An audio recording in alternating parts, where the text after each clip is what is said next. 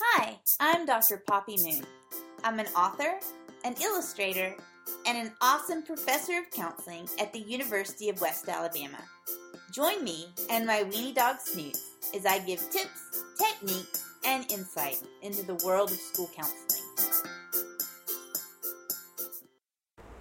Hi, I'm Dr. Poppy Moon, and welcome to the podcast. Today, we're going to be talking about dealing with small groups. Students constitutes a small group? That's a really good question. Uh, I recommend that your small groups be maybe four to six people. I think that as they start getting bigger than that, then it starts to become more of a problem to do kind of discipline and stuff like that. I have some books. I don't know if you guys know, but here's one. This is Operation Breaking the Boy Code, and it's an eight week. Um, it's an eight week small group for kids. I have a girl code one too. But this book, I only ask that you have four to six boys, or because it's like, you know, that is a that's a good number. I also like it because when you're when you're doing small groups, uh, don't ever let anybody say to you when you start to do small groups, you have to take these kids. Like these are the kids whose parents are divorced, so I want you to see them all in a divorce group because um, small groups are special. The counselor, your responsibility is to figure out who you think the best group the best group members would be. Who would be the, the best fit together? Because sometimes, say you have a bully and you have um, a victim, and both of their parents are divorced or alcohol, whatever. So they're in the group together. Well, the bully is going to continue to bully the victim in this group no matter what you do. It's going to just be constant. You know you look around you do something else it's all over again all over again and it's very very annoying. So when you put together a group always consider who's going in that group. You would only put kids in a group that were very close to their own age range. So you could have a group of fourth and fifth graders you could have a group of third and fourth graders just fourth or fifth by themselves however you know but I would never put a kindergartner in with a third grade group, or you wouldn't put a second grader in with a third grade group because the learning curve. it sounds like it's raining here. There's a monster on my ceiling. I wonder what it is. Probably my cat. Um. Anyway, because you want this to be a you want it to be a place where they all feel that they can come together and that they can be friends.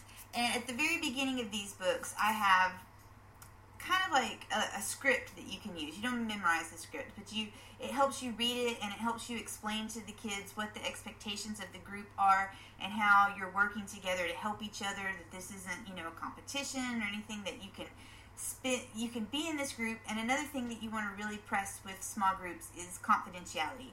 And you know that every kid is not going to be confidential, but you want to really kind of impress upon the fact that hey, you're in this special place with other kids who are having similar issues, similar stresses, and this is a space a safe space for you guys to come and, and for you guys to be together and for you guys to work on stuff. And I always want it to feel good for you guys. And I always want to feel like I have things planned that are exciting and that, that are helpful social skills that you can take back with you. So, um, so I guess that kind of answers in a roundabout way. I think that groups should be between six and eight, and I think that I think that you also need to have a plan when you're going into small groups. Don't don't say, "Oh, okay, I'm meeting with uh, the the kids who's." I'm just thinking what the problem with the kids are because we always choose like divorce or alcoholism as if that's the only problems that children have. Um, let me think. Okay, say that you were doing a uh, a group on.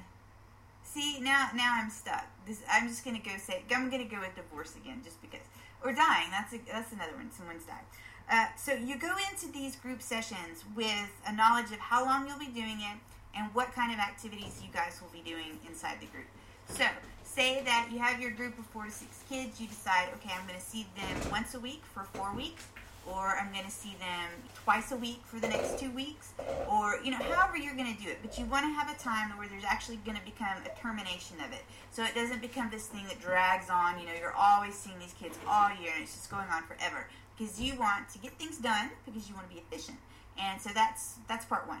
Then, whenever you go into the groups to do group work, you want to have your lessons set. You want to have all your stuff together. You want to have any um, additional materials that you need. You want to have everything ready to go. So when those kids come in, you're not scrambling around, you know, getting it together. Oh, wait a minute, guys, wait a minute. Because you want them, when they come into that group setting, to feel like you are putting your time aside for the group, that this is very important, and that, that you've really put some care and some planning in it. And that's going to mean something to the kid as well because they're going to say, hey, I felt important because, you know, the counselor did this for me or, you know, thought about me when I was doing that.